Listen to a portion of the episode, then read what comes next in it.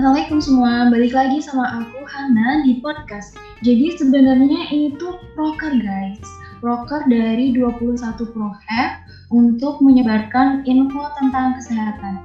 Ya lah, namanya aja podcast gitu, podcast kesehatan. Hari ini kita bakal bahas sesuatu yang lagi naik daun. Gosip artis kali ya, yang gak lagi lah kali ya.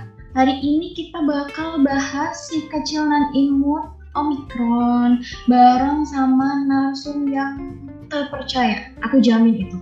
Karena ini adalah salah satu alumni dari PKIP yang sekarang ada di Kemenkes bagian Promkes. Halo Kak Desita, uh, selamat datang. Halo. Eh, salam kenal ya untuk Hana dan teman-teman podcast. salam kenal juga Kak. Oh ya, kabarnya baik kan Kak? Alhamdulillah baik. Karena baik? Baik, baik baik.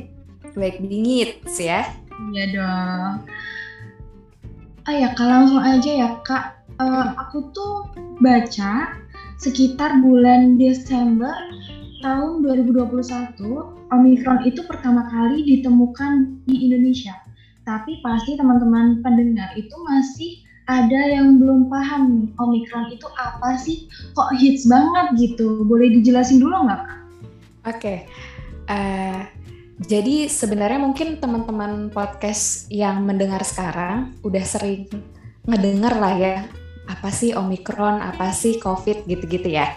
Nah, aku mau review sedikit gitu ya untuk Omicron sendiri. Itu salah satu varian atau turunan jenis baru nih dari virus COVID-19 yang sebenarnya kalau misalkan secara dunia gitu ya dilaporkan pertama kalinya itu di Afrika Selatan. Nah, virus ini uh, punya sifat yang lebih menular dan mempengaruhi kekebalan tubuh. Jadi memang bedanya dengan virus lain, virus ini itu dia lebih menular dibandingkan dengan jenis uh, atau varian COVID uh, virus COVID yang lain gitu ya. Nah, terus karena uh, sebenarnya ini basicnya dia virus, jadi sepanjang si virus ini masih ibaratnya beredar gitu ya, atau bersirkulasi di masyarakat, nah virus ini tuh bisa berevolusi gitu. Nah, evolusinya ini bisa menyebabkan adanya perubahan dari sifat dan karakter dari virus asalnya. Dulu kan pertama kali kita pernah ya dengar ada yang namanya tuh ada alpha, ada beta gitu ya, ada kemarin sebelum omikron ini kita pernah mendengar adanya namanya delta gitu. Nah, masing-masing virus ini tuh punya uh, sifat dan karakter masing-masing gitu ya. Nah, perubahannya ini contohnya seperti apa? Contohnya misal di kecepatan penularannya, kemudian efek terhadap sistem kekebalan tubuh seseorangnya, kemudian tingkat keparahannya, diagnosisnya, kemudian respon terhadap obat-obatannya juga masing-masing itu berbeda. Terus uh, yang satu lagi adalah sebenarnya karena memang uh, virus COVID ini baru ya, kemarin kan awal pertama kali ditemukannya itu kan kalau di Indonesia itu tahun uh, Maret 2020 ya. Nah, jadi informasinya itu akan terus update nih seiring dengan penelitian atau investigasi yang akan terus dilakukan untuk memahami sifat dan karakter dari virus ini gitu. Terutama untuk mengantisipasi kemungkinan munculnya varian-varian baru nih. Karena tadi kan virus itu bisa berevolusi ya dan mengurangi dampak dari pandemi. Mungkin itu ya. Terus oh ya, ada tambahan nih. Kalau misalkan sebenarnya data dari WHO itu per 20 Januari 2022 varian Omicron ini sudah teridentifikasi di 171 negara gitu. Udah banyak ya termasuk ini Indonesia. Dan sejak Omicron ini pertama kali teridentifikasi, sudah hampir 90 miliar kasus terlaporkan ke WHO dan ini sebenarnya lebih banyak dibandingkan dengan kasus tahun 2020 lalu. Gitu Hana. Oh gitu ya, kalau hmm. udah paham ya berarti untuk teman-teman pendengar sama aku tuh jadi lebih paham gitu kak. Makasih ya kak. Nah, ya. Uh, untuk gejalanya nih kak, aku kan pernah dengar nih sempat simpang siur gitu. Kalau ada orang tuh sakit nih kak, sakit terus bilangnya tuh halah itu paling bukan omikron itu, itu paling cuma flu biasa. Jadi, apa sih kak gejala yang ngebedain antara Omicron sama varian sebelumnya atau sama flu biasa? Nah, ini memang menjadi apa ya polemik sebenarnya ya, karena uh, banyak yang menganggap bahwa penyakit-penyakit ini itu seperti penyakit uh, biasa ya pada umumnya. Karena cuacanya juga lagi nggak bagus ya. Sekarang ini tuh maksudnya ya hujan ya panas uh, apa kurang kurang menentu gitu untuk cuacanya. Jadi memang untuk gejalanya sendiri sebenarnya itu hampir sama ya. Jadi misalkan uh, demam, batuk gitu ya, terus pilek, uh, terus ada yang nyeri tenggorokan, ada yang sakit kepala. Nah, gejala-gejala umumnya itu yang dilaporkan itu ringan seperti itu.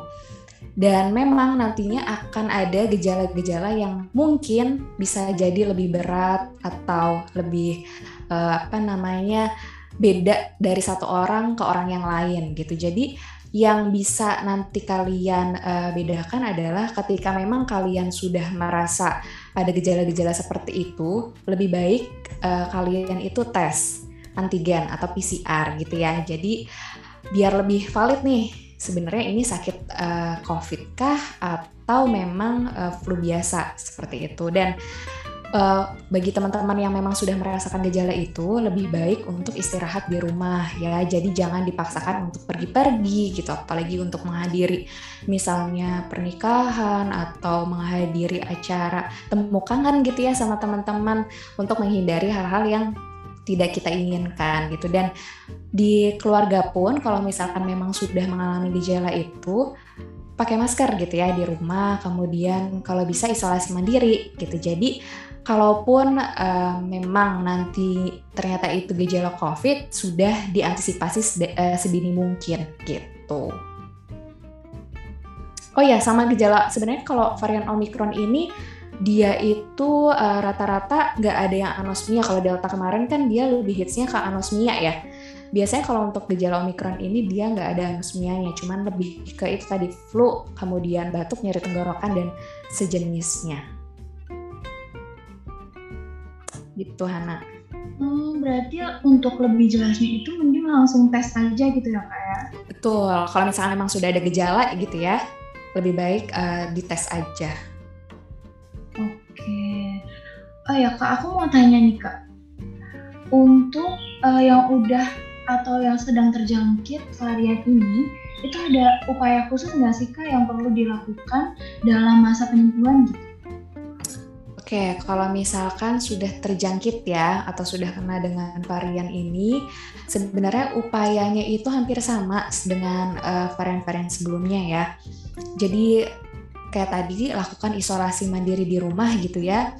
Dan sebenarnya kalau misalkan teman-teman udah sering dengar, sekarang itu kan dari Kemenkes itu mengadakan uh, telemedicine gitu ya. Jadi ada layanan konsultasi online atau telekonsultasi dan ada paket obat gratisnya.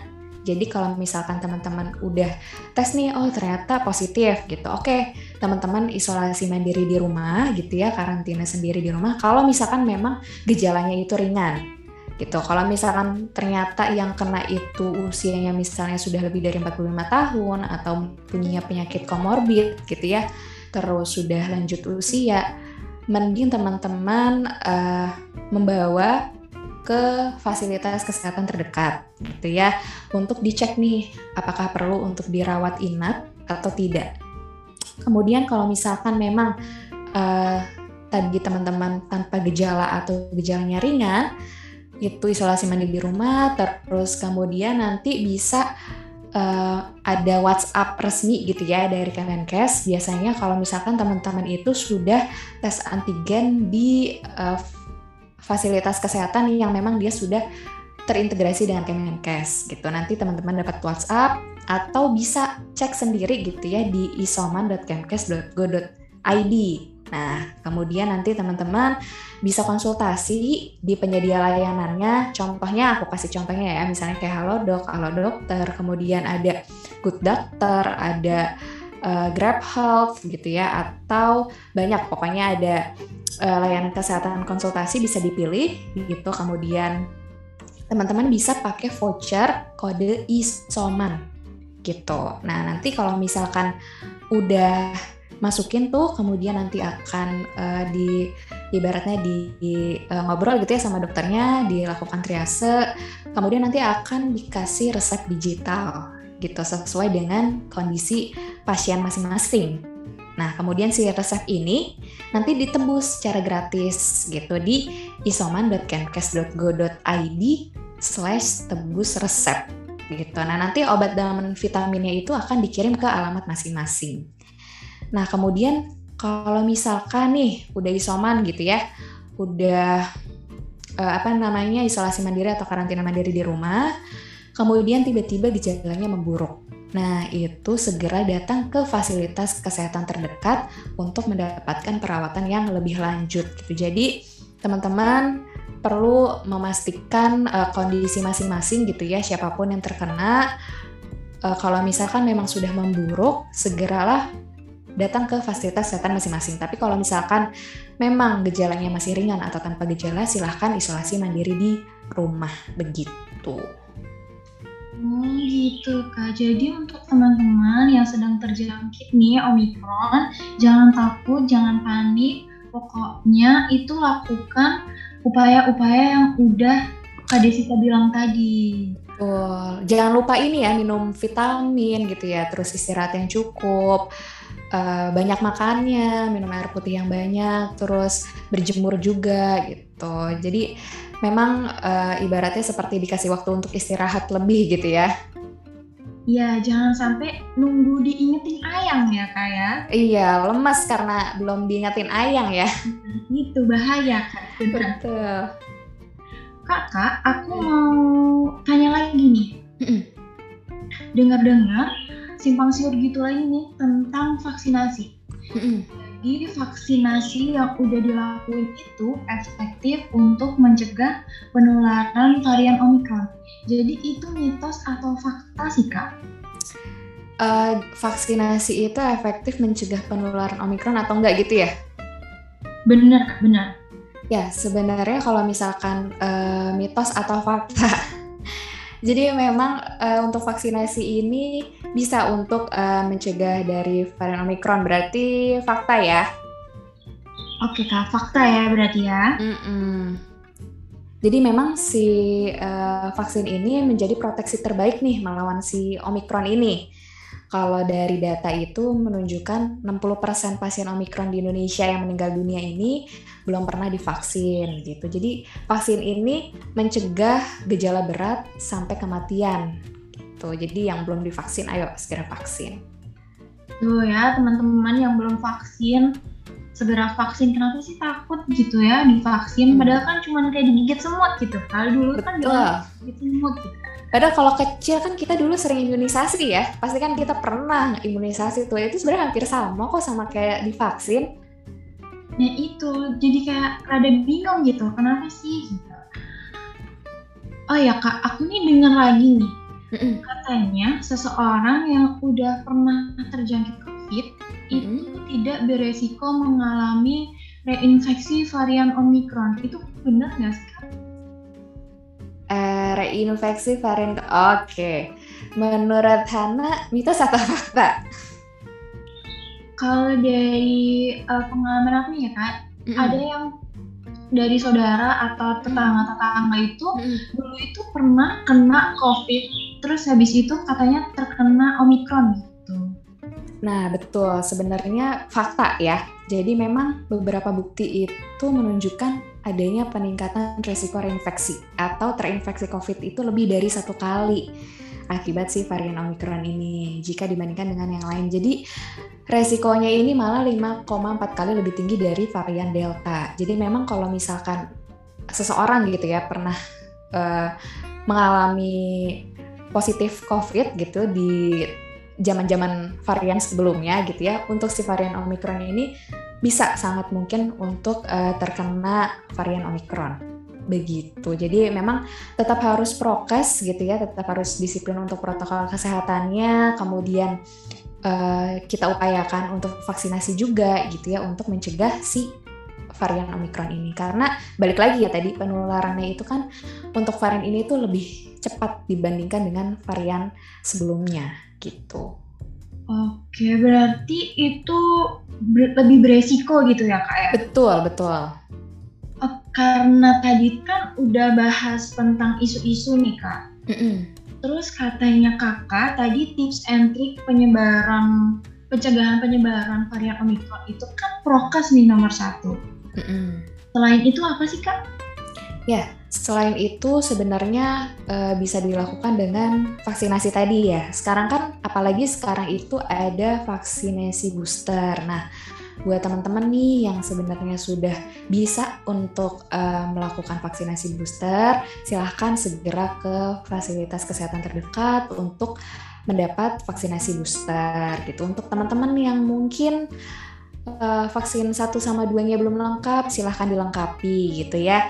Jadi selain tadi protokol kesehatan yang tentunya pasti teman-teman sudah hatam ya karena ini sudah masuk tahun ke berapa kedua ya pasti udah hatam protokol kesehatan itu seperti apa. Kemudian tadi ditambah vaksinasi dan aku uh, ini ya mau ngasih tahu satu lagi nih Hana. Jadi sebenarnya itu mungkin dari kita ada yang terlupa nih, mungkin kurang memperhatikan bahwa sebenarnya di tengah-tengah kita beraktivitas itu ada yang namanya titik lengah.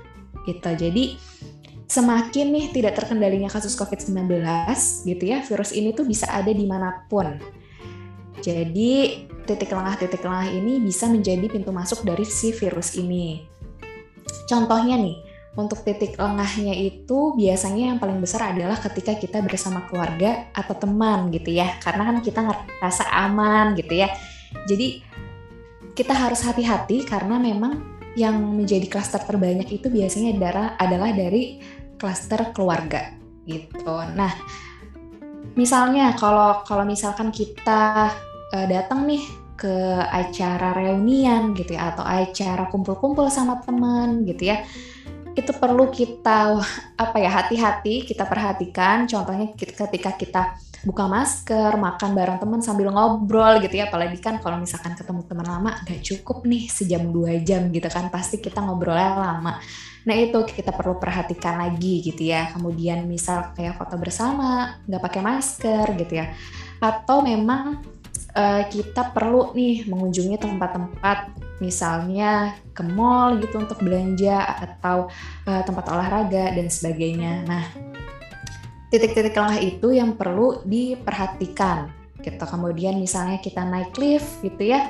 Kalau misalkan liftnya memang penuh, jangan dipaksakan untuk naik gitu ya. Jadi uh, tunggu dulu, kemudian diperhatikan kembali.